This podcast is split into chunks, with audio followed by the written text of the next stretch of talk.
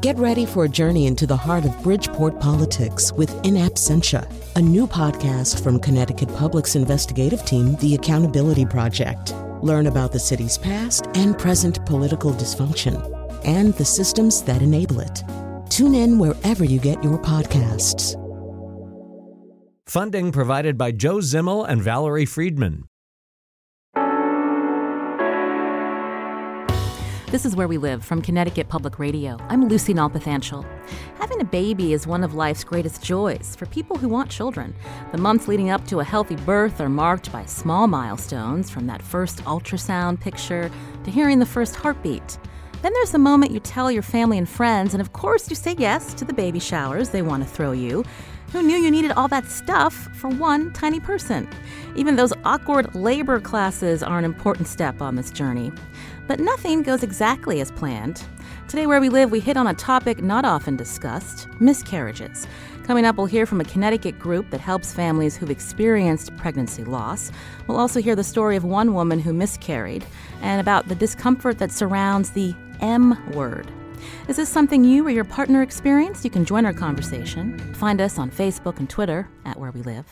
Joining us from NPR in Manhattan, Midtown Manhattan is our guest, Dr. Matt Seidel. He's an OBGYN and Chief Medical Officer of Women's Health Connecticut. Dr. Seidel, welcome to our show. Good morning. I'm delighted to be here.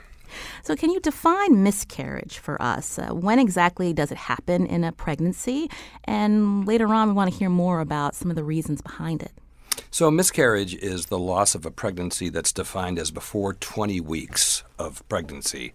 And miscarriage is a word that describes several different conditions, but there are basically several kinds of miscarriage. But it's basically when a pregnancy starts and then stops. And uh, there are many, many reasons for this and so forth, but that's the basic uh, definition.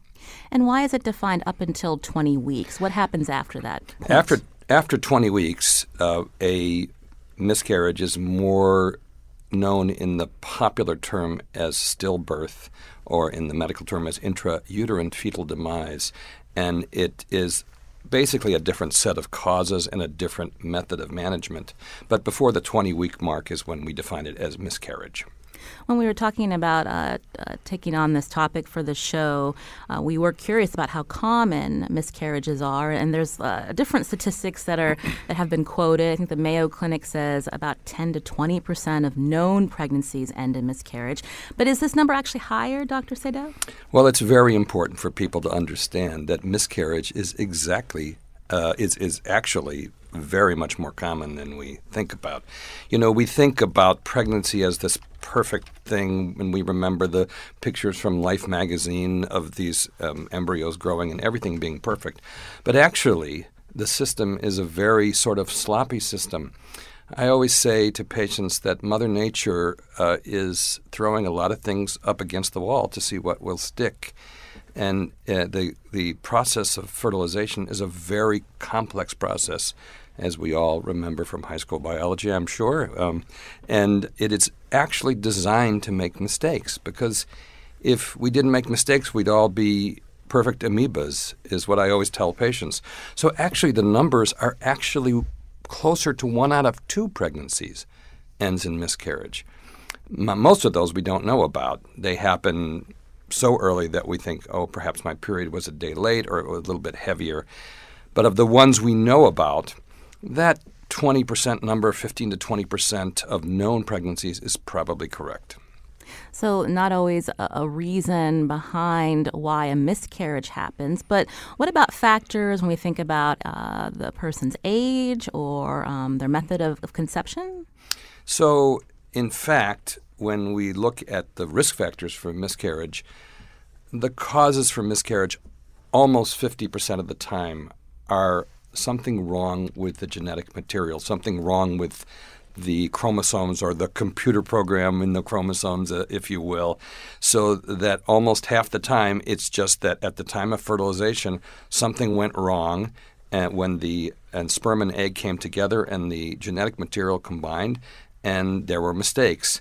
And the other 50% we really don't know. We do know that, for example, with advanced maternal age, um, we we do see an increase in the risk of miscarriage so that as you get closer to, let's say, 40, it will be up higher till about 40% of the time of known pregnancies. And at age 45, it's closer to 80% of the time. So, so um, age is certainly a risk factor, but in the peak reproductive years, which let's say uh, under 40, it, it is uh, basically a little tiny bit lower in IVF pregnancies or those conceived as, quote, test tube babies because some of those are screened before the embryos are put in.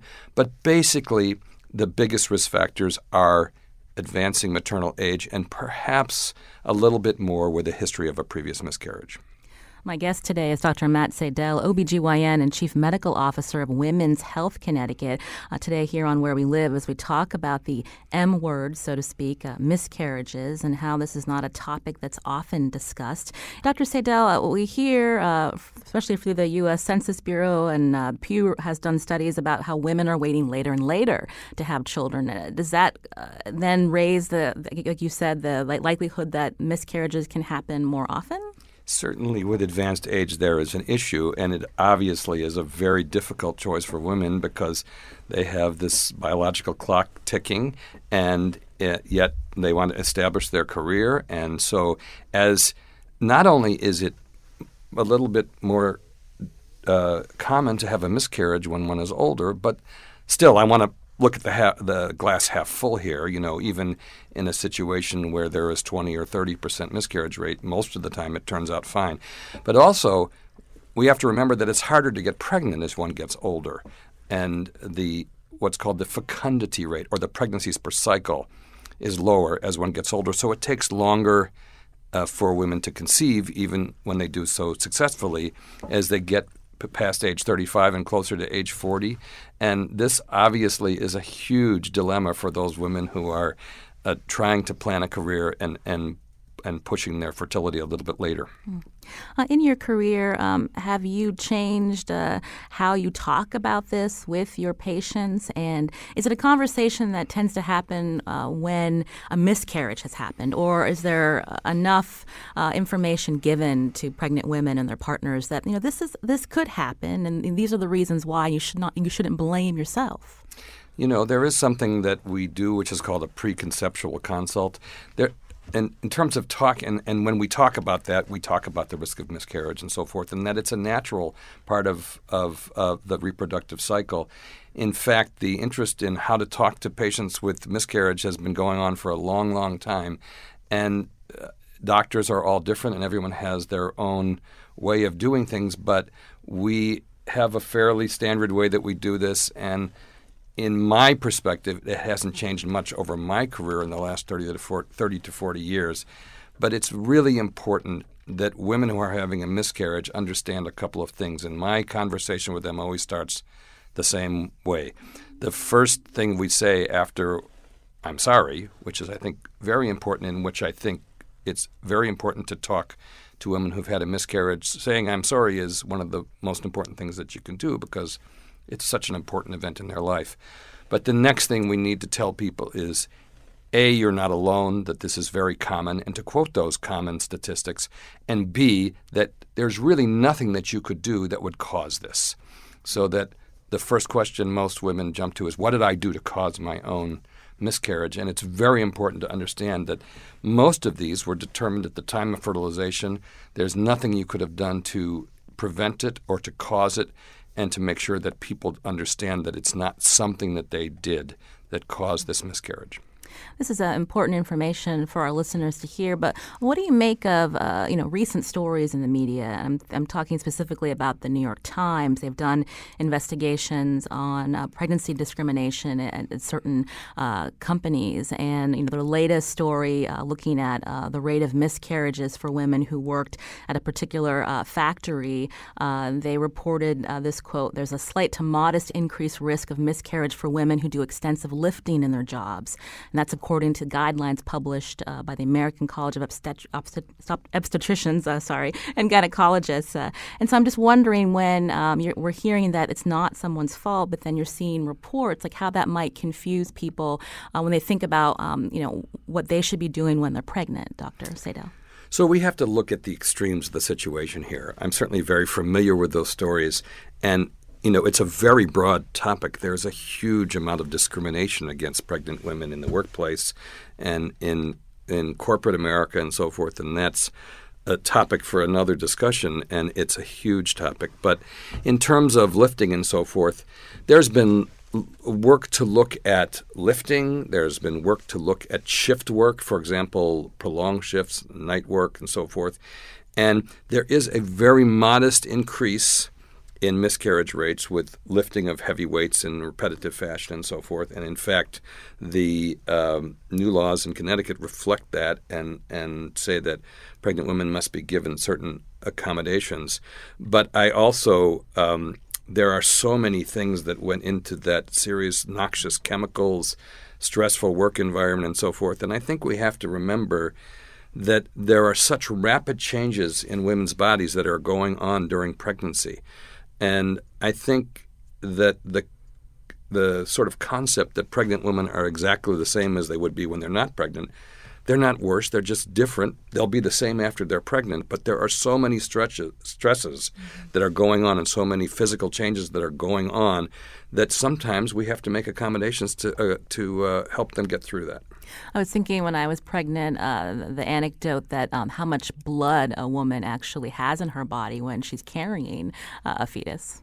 So the blood volume is up about 30% within the first six weeks, by the way the blood pressure is much lower, and so that when you stand up suddenly and so forth, you can get dizzy, and your blood sugar can vary over a much wider uh, area. So that those happen almost before you know you're pregnant, and so that there's no question that there's increased blood volume, and people notice this because uh, their sinuses get blocked up. They have more nosebleeds when it's cold and dry outside and so forth. And these are things that are not intuitive, but they happen very early in the pregnancy. Mm.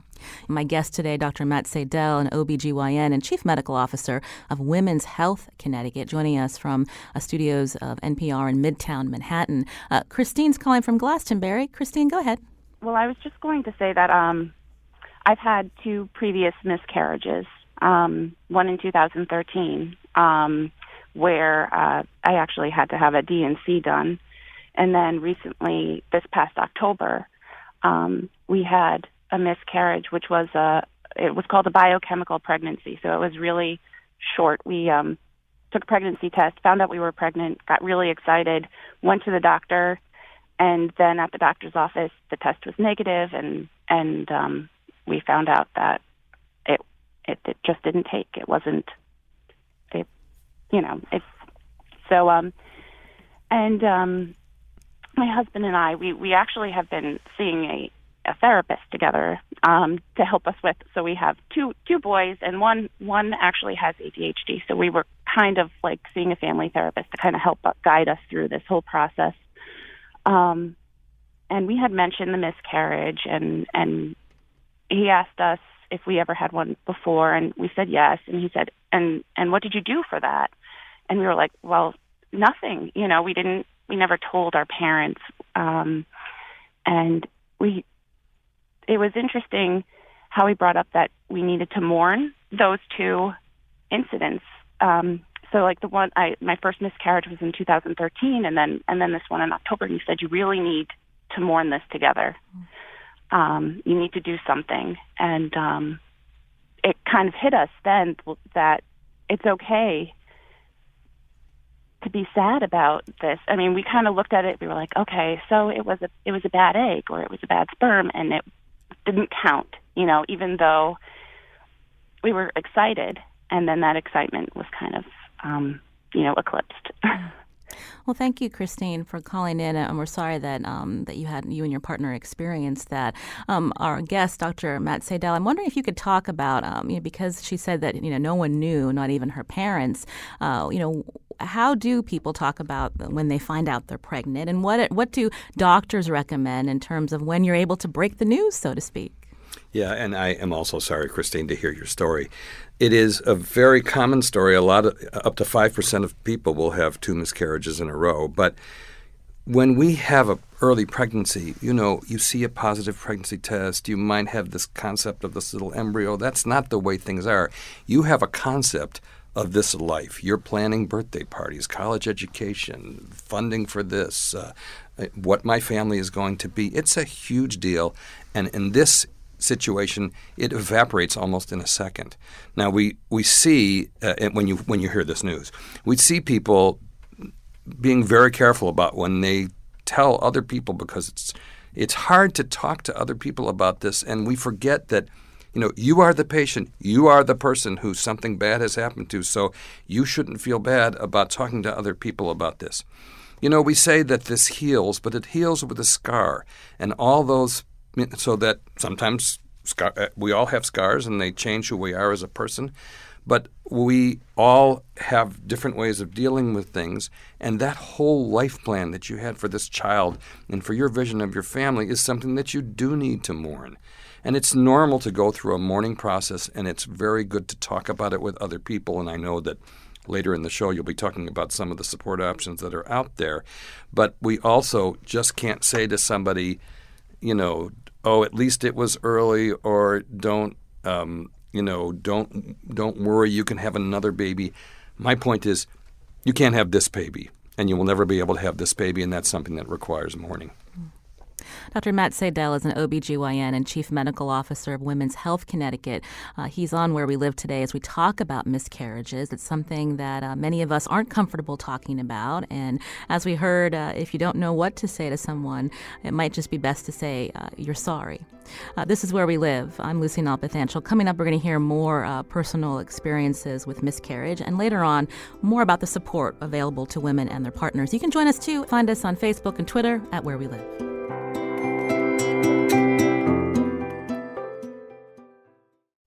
This is Where We Live from Connecticut Public Radio. I'm Lucy Nalpathanchel.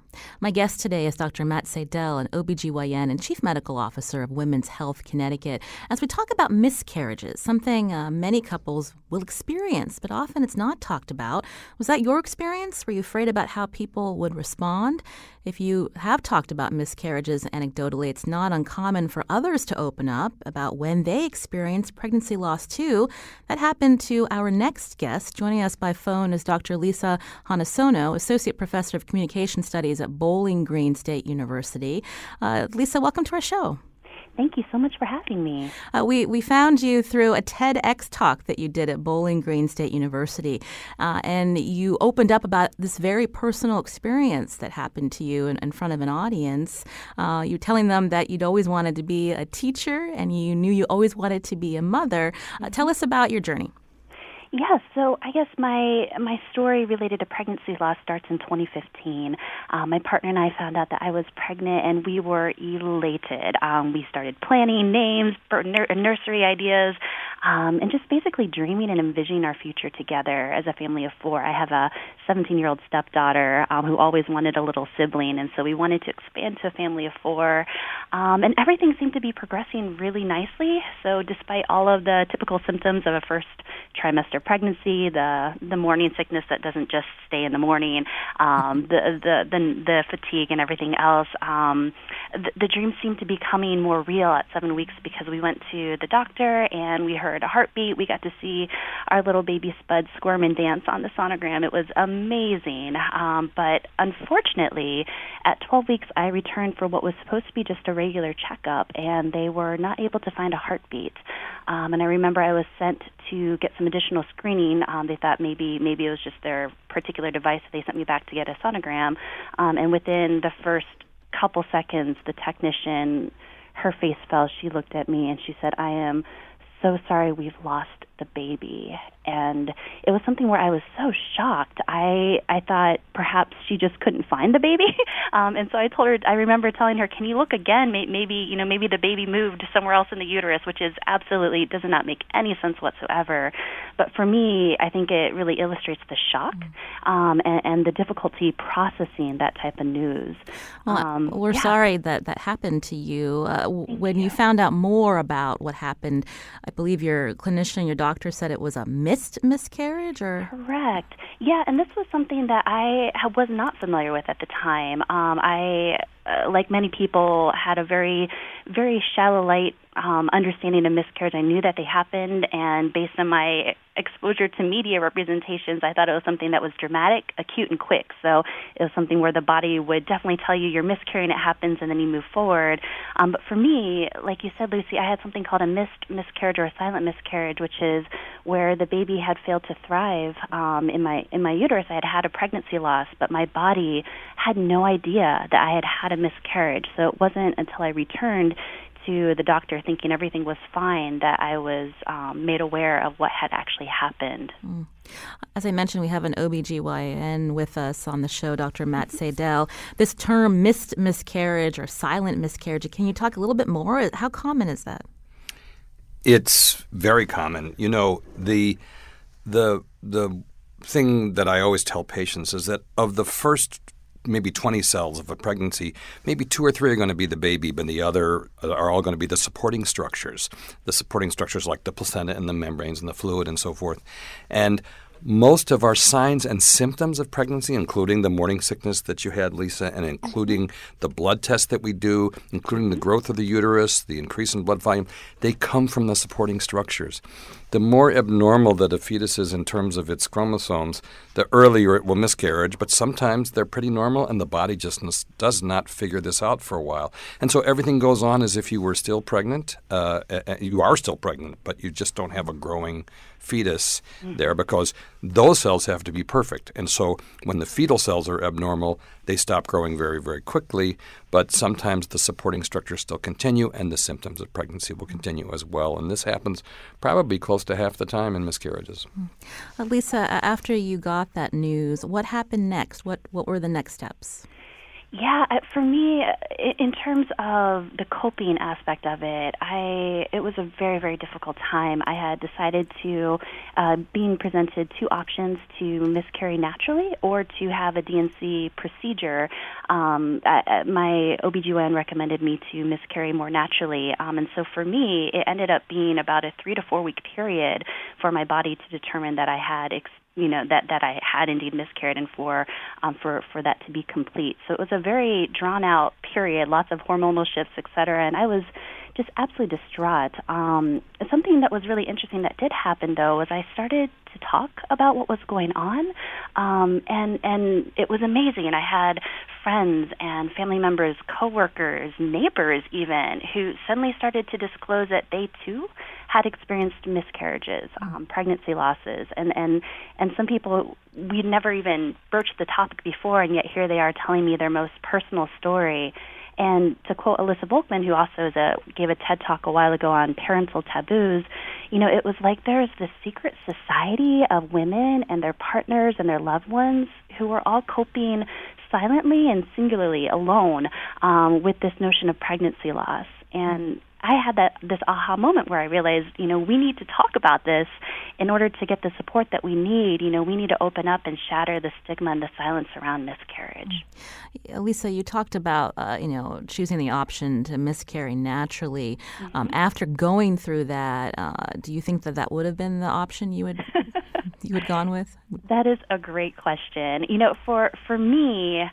I'm not sure if I would have done it that way in retrospect, but I think that each person, you know, given their medical situation and, and the complexities of their situation, I certainly wouldn't, you know, make recommendations for other people. For me, looking back on it, I'm not sure. I'm, I might have opted for the D&C, um, but but but it was nice to at least have options at that point. Uh, Dr. Matt Sadel, we've heard that term D&C a few times now. Could you uh, briefly describe that? Yes, there are um, actually several ways to manage miscarriage, three main ones. One is expectant, as Lisa went through. The second is the one that was traditionally done. D&C stands for dilation and curettage or dilation and suction, and that's when we go in surgically to the uterus, usually under local anesthesia, sometimes with general anesthesia, can be done in the office or in the hospital or in an outpatient surgical center, and actually evacuate the pregnancy right there. And the third is medical management, in which we use certain medications to help the uterus contract and to expel the pregnancy. So, although all three of them are successful and all three of them have about the same outcomes, the latter two that I mentioned will avoid that four week period of waiting and uncertainty. And for some people, that may be the right thing, but most people want to get on with their uh, lives. And as we talked about, everyone's different in terms of how long they want to wait. But as we talked about older women experiencing a greater risk for miscarriage, the clock is ticking. So you don't want to wait too long if your goal is to have a family. You want to take the time to mourn, and that's a separate issue, but there really is no reason to wait after a miscarriage and trying to get pregnant again if you feel that your biological clock is ticking, which it is, you know, in many of these situations. We got a tweet from a listener who writes It's not just the loss of all the promise of a new baby or the guilt that your body didn't do its job, but people also forget the pregnancy hormones linger after the loss in the same way as a woman who carries to term. The experience doesn't end with the pregnancy. Can you talk more about that, Dr. Seidel? Well, in fact, you know, the, the pregnancy hormones don't last for too terribly long, but the emotional healing that has to occur from a miscarriage can be a long time. There are people who say, "I want to go back to work right away after my after my miscarriage," because they may want want to distract themselves from that grieving process. And for some people, that's the right answer. But we always say, from a physical standpoint, you're going to be able to feel pretty good in the next couple days. For example, morning sickness will decrease almost immediately in 24 hours after a miscarriage. But the emotional healing, the grieving process may take a long time. It may take weeks, it may take months. And in fact, if it's looking like it's taking more than a month or two, uh, that's the time that one really needs to seek professional uh, assistance. Today, here on Where We Live, we're talking about miscarriages. It's uh, more common than you may think. Uh, with us from NPR Midtown in Manhattan is Dr. Matt Seidel, OBGYN and Chief Medical Officer of Women's Health Connecticut, and also uh, Dr. Lisa Hanasono is Associate Professor of Communication Studies at Bowling Green State University. Uh, she gave a TEDx talk uh, in the last few years about um, her experience having a miscarriage. Uh, Lisa is calling from Southington. Lisa, go ahead. Hi there. Um, I just wanted to bring up the idea of recurrent miscarriage. I'm one of the small percentage of women who have had multiple miscarriages and never been able to sustain um, a pregnancy. Um, and so there's a population of us out there um, who um, at least when I was going through this in the 90s, there was very little support, either emotionally or even treatment options. Um, we were encouraged to continue to get pregnant. I actually went through two years of infertility uh, treatment protocol, thinking that might help, um, and it didn't. And I finally got to a point where my um, uh, specialist said, you know, rather than going forward and spending more money, you should probably be thinking about adoption. He said, I could give you, you know, I can help create an embryo for IVF, but he says, I can't predict whether or not you'll maintain the pregnancy. So that's what we did. We chose to adopt both of our kids as babies who are now teenagers. But I just wanted to bring up the idea that for some of us, we never go on um, to have that successful pregnancy, even though we try. Um, and so there's supports needed for those women as well.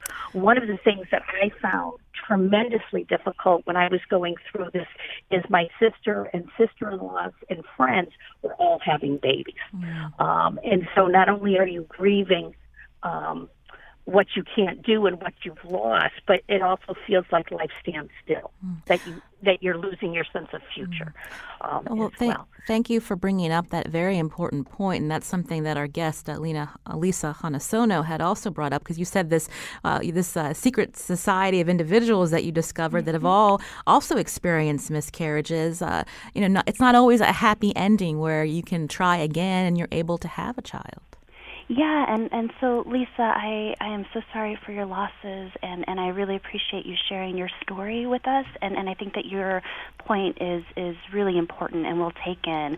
Um, we often want to have closure in our culture in our society. We want to say, okay, we can move on and have this particular this particular ending. Um, we want a particular narrative. A woman gets pregnant, and eventually she'll have biological children, and when in reality that's not necessarily the case, um, and and that that is okay.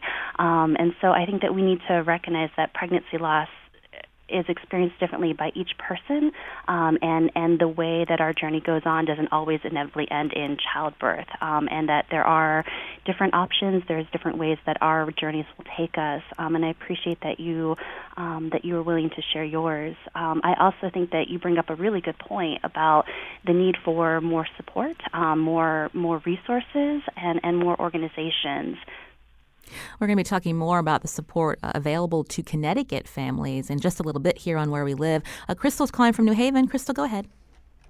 Oh, yeah. Hi. Um, I had a couple of miscarriages. Um, and uh, the first, it was interesting to hear about the. Um, the morning discussion. The first one I just kind of ignored, and I got the D&C mainly because I had to go to a friend's wedding, and I didn't want to mess that up. And so I pushed it aside, and then I got pregnant again. And the second time I was carrying twins, and the pregnancy went well. And then about five months in, I started to bleed, and I was just terrified that of having another miscarriage. And I went to see the doctor, and they told me that I was losing one of uh, the fetuses, but not both. That the other one was fine, and I just remember being so relieved. But it was also difficult. That, that it was really the second time when I engaged in mourning that because I'd had this little fantasy going about um, having one each, a boy and a girl, and what I would name them, and all this stuff. Um, and then I had to sort of uh, rethink that and come to terms with uh, having one. And I did carry that one to term, and she's now 17. Mm. So I just wanted to share that and also maybe get some comments on how common it is to. Um, that my doctor at the time said that it, it was not uncommon for people to lose one of two, and that back in the day, um, before we did all these sonograms and everything, um, women would sometimes be carrying twins and they would lose one and you'd never know. That's a good question. Uh, Dr. Matt Seidel, who's with us, an OBGYN and Chief Medical Officer of Women's Health Connecticut. How common is this? Well, if you remember um, in in uh, that we talked about the pregnancy loss rate, the miscarriage rate being about 50%, and in twins, it can be the same thing. So, in other words, you have, especially in fraternal twins, when you have two separate pregnancies, there's a the same chance that one of those twins could be lost. We call it a disappearing twin and so forth. And usually nowadays, because of early sonograms, we find out very early, but it is actually a very common, twins are much more common than we see at, at birth. Twins are much more common now than they were before because of all the assisted reproductive technologies, but we do see this rather frequently. But it does bring up the topic of uh, that some people do lose pregnancies later for many different reasons, and there certainly are other medical reasons for recurrent miscarriage, and sometimes, as your caller said, it doesn't always end uh, with uh, biological birth. I wanted to go back to my other guest, uh, Dr. Lisa Hanasono, who is calling us today from uh, Bowling Green State University, where she's an associate professor. Uh, she uh, miscarried, uh, and she has uh, spoken about publicly about that experience that she and her partner went through. Lisa, as you talked with other um, individuals who who came forward to, to, talk about what this when this happened and and how they got through it, what did you hear from them in the sense of how we should be talking about miscarriage? Miscarriage and, and ways it's it's portrayed? Yeah, you know, I think that there is such a, a, a stigma around miscarriage, which is which is particularly unfortunate because it makes people less likely to want to talk about it.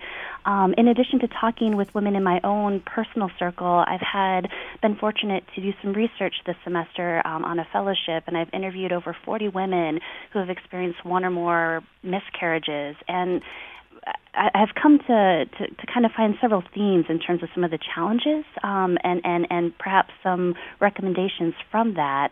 Um, two particular challenges that many women face in terms of trying to talk about miscarriage and, and breaking the silence, um, and one which I think Dr. Matt Sadel talked about earlier in the show, is, is this issue of trying to make sense of it, um, these attributions. So when a woman experiences miscarriage, um, she often says, why? You know, why me? Why now? Why did this happen? And, and as Dr. Dr. Sadel mentioned, many times it's a chromosomal abnormality or it's something that's just beyond the realm of the woman's control. Sometimes we, we can't inex- it's inexplicable. Um, and on the one hand, I think it can be comforting because the person doesn't feel like it's their fault. But at the other hand, it, it raises this uncertainty. If, if I couldn't prevent it from happening, how can I prevent it from happening in the future if I were to get pregnant again? Um, and so, so there's this uncertainty, and people don't want to talk about it because they don't know why things happen. Um, but on the other hand, when people do come up with particular explanations, whether they're true or not, um, oftentimes it ends up being self-blaming. It ends up leading to guilt and shame, which further stigmatizes and further silences the person and their story. So they might think, "Oh, I shouldn't have waited so long to to try to get pregnant, um, or I shouldn't have done X, Y, or Z," and and people start to blame themselves, and so they they they don't want to talk about their story um, because they don't want to be seen as as the the, the perpetrator in, in that narrative. Um, so so it leads to this this unfortunate silencing. Um, I think the other thing that was really tricky with this was the this paradox of support. So we know that when people want to cope, um, it can be really helpful to talk about it with others. But one of the challenges is currently a lot of people lack the words. So friends and family just don't know what to say. Um, we don't talk about miscarriage very much in the first place. So when a loved one comes and, and discloses that I've have, I've had a pregnancy loss, they often don't know what to say, what the words, how to comfort. Um, and sometimes people will say things with great intentions, but they are incredibly hurtful. Um, so numerous women have said things like um, they get the at least, you know, so the uh, at least at least you can get pregnant, and and although you know there's and there is some hope in that, um, that that is not enough for most of these women, and so it's not particularly helpful um, or the shoulda, coulda, wouldas, where people say, well, maybe you shouldn't have had that cup of coffee, um, when in reality that probably was not related whatsoever to the pregnancy loss, um, and suggest blame on the woman furthermore. Um, and so we, we, we hear, you know, messages that might be well intended um, to help the woman, but they certainly aren't. Um, rather, what might be helpful instead is, is, as Dr. Seidel said, is to acknowledge the loss, you know, saying, I am so sorry for your loss and really meaning it and providing a space for that person to process their grief. Um, you know, um, what you know, what can I do to help? I'm here to listen. Saying that you're not alone, um, and and also checking in with the person beyond just that initial disclosure moment. So you know, it's it's not just one conversation, but it can be an ongoing ongoing effort of support. Mm-hmm. Um, so I think one of the things that we need to do is for those who are brave is to share our stories so that we remove the silence so we can talk about it and it's not such a stigmatizing thing. Um, it can help to educate people to know that this happens. Mm-hmm. And for those who are given the opportunity to provide support, I think part of it is thinking through before it happens. You know, what could I say? What should I say? What might I say that could be more helpful rather than well intentioned but hurtful? Uh, the topic of miscarriages has been in the news recently uh, with uh, former First Lady Michelle Obama and her memoir, Becoming. Uh, she actually uh, talked about this in her book. She also talked about this with NPR, and we can uh, tweet out a link to her reading that portion of the book. But, but she did say that it helped her, just as you, Lisa, when you started talking about it, you found this group of people people that have also experienced it, um, and mm-hmm. that was a way to provide uh, support for her uh, during that time. Uh, I am before we run out of time, Lisa. I did want to ask you. You know, you you have uh, lots of suggestions for uh, the general public, but in terms of the medical community, are there ways that uh, the medical community, doctors and nurses, can do a better job talking with women and their partners about pregnancy loss? Absolutely, and I have the utmost respect for our, our medical community partners. I think that they are on the front lines in many ways in terms of breaking the bad news and providing much needed care to women and their partners and their loved ones. So, um, so the the recommendations that I have is more or less coming from these interviews and asking asking women who have had pregnancy losses what what would have been helpful or what would you have wished to have known, um, especially in those interactions with their healthcare providers. And I think there's three main main takeaways that I could share this morning. Um, so, so the first thing is really thinking about potentially educating patients prior to the miscarriages. Um, so many women explained that they hadn't really considered the possibility of of pregnancy loss. And so when it happened, they were absolutely shell shocked. And so perhaps, although it might not be very enjoyable news to hear, is to have some front end education. Um, and whether that comes in the OBGYN office when, when one first finds out that they're pregnant to learn about risks and, and, and ways and preventative measures if there are any, that might be one way to go. Um, uh, the second thing is in terms of breaking the bad news. Um, I think there are many wonderful OBGYNs and medical providers who are breaking the news very carefully and with great support um, and thought. Although I um, there, I've heard some horror stories as well, and so I would love for some additional training and kind of some conversations about for those who are breaking the news effectively, how to continue to do that and to share those best practices um, more widely. And then the final thing is when one experiences pregnancy loss, um, there's a peak in uncertainty in terms of what next. So we often hear about this book, What to Expect When You're Expecting. Um, on the flip side, and, and perhaps in a more negative light, you know, there's a lot of questions about what to expect when one is no longer expecting. Um, so, you know, in terms of what what types of physical pain, um, what the what the actual miscarriage might look like, um, what to do when one has had a miscarriage if they decide to do so naturally, or if they end up doing so naturally.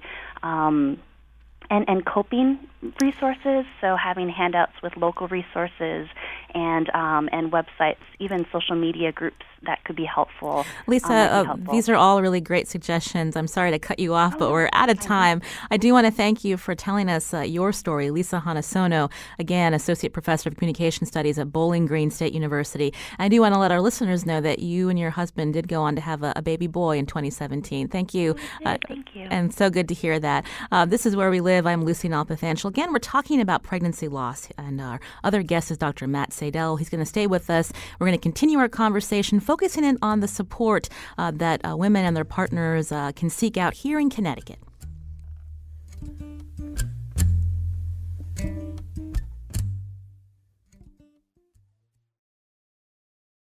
This is Where We Live from Connecticut Public Radio. I'm Lucy Nalpathanchel. Today we've been talking about miscarriages. And as we heard from our guest, Dr. Matt Seidel, he's an OBGYN. Uh, miscarriages are more common than we might expect. Amber Smiley is joining us. Uh, she's a program manager for Hope After Loss, which is based in Connecticut. Amber, welcome to our show. Hi, thanks for having me. Uh, tell us about Hope After Loss and how you got involved. So I I lost my son in 2013 full term to a cord accident. And at the time, I had a really hard time finding support. Uh, a therapist wasn't helpful. Um, so I decided to uh, go to graduate school to become a therapist myself. And we moved to Connecticut in hopes to kind of start over, move forward. And I was doing a project on perinatal loss. All of my graduate work has been on perinatal loss, and I found this organization. I'm sorry to hear that you had a stillbirth. Uh, uh, when you were talking with others about your situation, um, was it that they felt they didn't have anyone to turn to, and that's why you started the, the organization or worked with it? Um, I just recognized that I didn't have support. My my own family didn't know what to say. I was in no place at the time to educate them on how to talk to us appropriately. So that's where I mm-hmm. I researched. And and so tell us what Hope After Loss does in terms of do you work with training social workers and therapists? So there's three parts. The first part is we have our peer support groups, which are run by people that lost a baby themselves.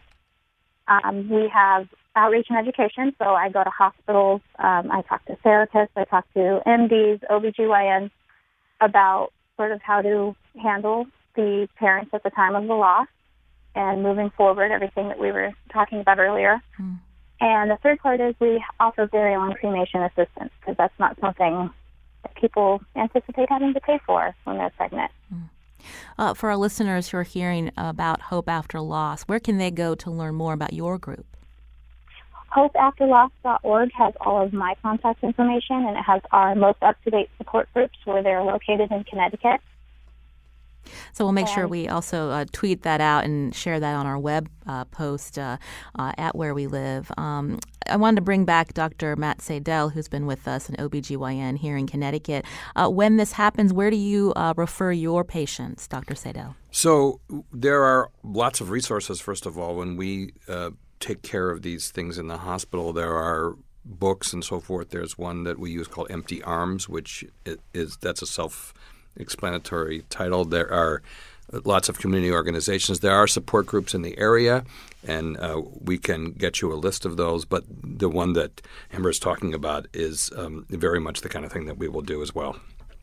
Uh, Amber, uh, before we let you go, um, I'm curious um, when you've been listening to the program or, or just with your experience, um, what's your advice to just uh, people in the general public who may um, have a loved one that um, goes through pregnancy loss, what they should, um, how they should offer support or what they should say? I think as a lost parent myself, I'm aware now of the double-edged sword. There, if you don't say anything, we don't like that. But if you try and say something and it's the wrong thing, that's a problem too. I would say be persistent. Um, try and be soft with your words. I'm sorry is perfect. Um, don't try and fix it. Don't try and make it better. You can't. Um, just be there. And those are all good uh, words of advice. Uh, Amber Smiley is program manager for Hope After Loss, which is based in Connecticut. We thank you for joining us for just a few minutes. And Dr. Matt Sadel, uh, before we end the show, uh, for uh, those listeners uh, or if they know someone who's had a miscarriage and they still want to try to have another child, you know, how long should they wait before they try again? So, in the early miscarriage, the data tells us that there is no there is no benefit in waiting so that, as I said, you have to let your heart heal a little bit. But in, as soon as one experiences their next menstrual period, which will come some, sometime usually between four and ten weeks afterwards, it's okay to try again. There is no downside to not waiting, to trying again immediately. Mm. And uh, earlier you talked about how um, it's natural to be depressed when this happens, but how long should you let those feelings go before you then seek out a counselor? So you really have to understand that these things are going to sneak up at you at certain times. For example, your due date is always going to be a day that was branded into your brain. And when that happens, you're going to have sad feelings. One of the terrible ironies of this is we always find this out or usually in the OBGYN's off, uh, office when you're surrounded by other pregnant women who are having successful uh, pregnancies. So those are times when you go in for your postpartum, for your post miscarriage checkup and so forth. Those are times it's natural to feel very depressed, but usually this should be starting to take its place in your life. That scar should be beginning to form within the first month or so. And if still at six weeks, this is something that is really uh, controlling your life, that's certainly time to seek help. Well, we want to thank Dr. Matt Seidel for joining us again, an OBGYN and Chief Medical Officer of Women's Health Connecticut. He joined us today from the studios of NPR in Midtown Manhattan. Dr. Seidel, thanks so much. Oh, it's my pleasure. Also, Amber Smiley, who's a program manager for Hope After Loss. This is a support group for uh, families uh, dealing with pregnancy loss. Again, we're going to tweet out links to, for listeners to find uh, her organization. Thank you, Amber. Today, Thank you. Today's show produced by Lydia Brown. Uh, thanks to Carmen Baskauf. Our technical producer is Kyone Wolf. I'm Lucy Nalpathanchel. Thanks for listening.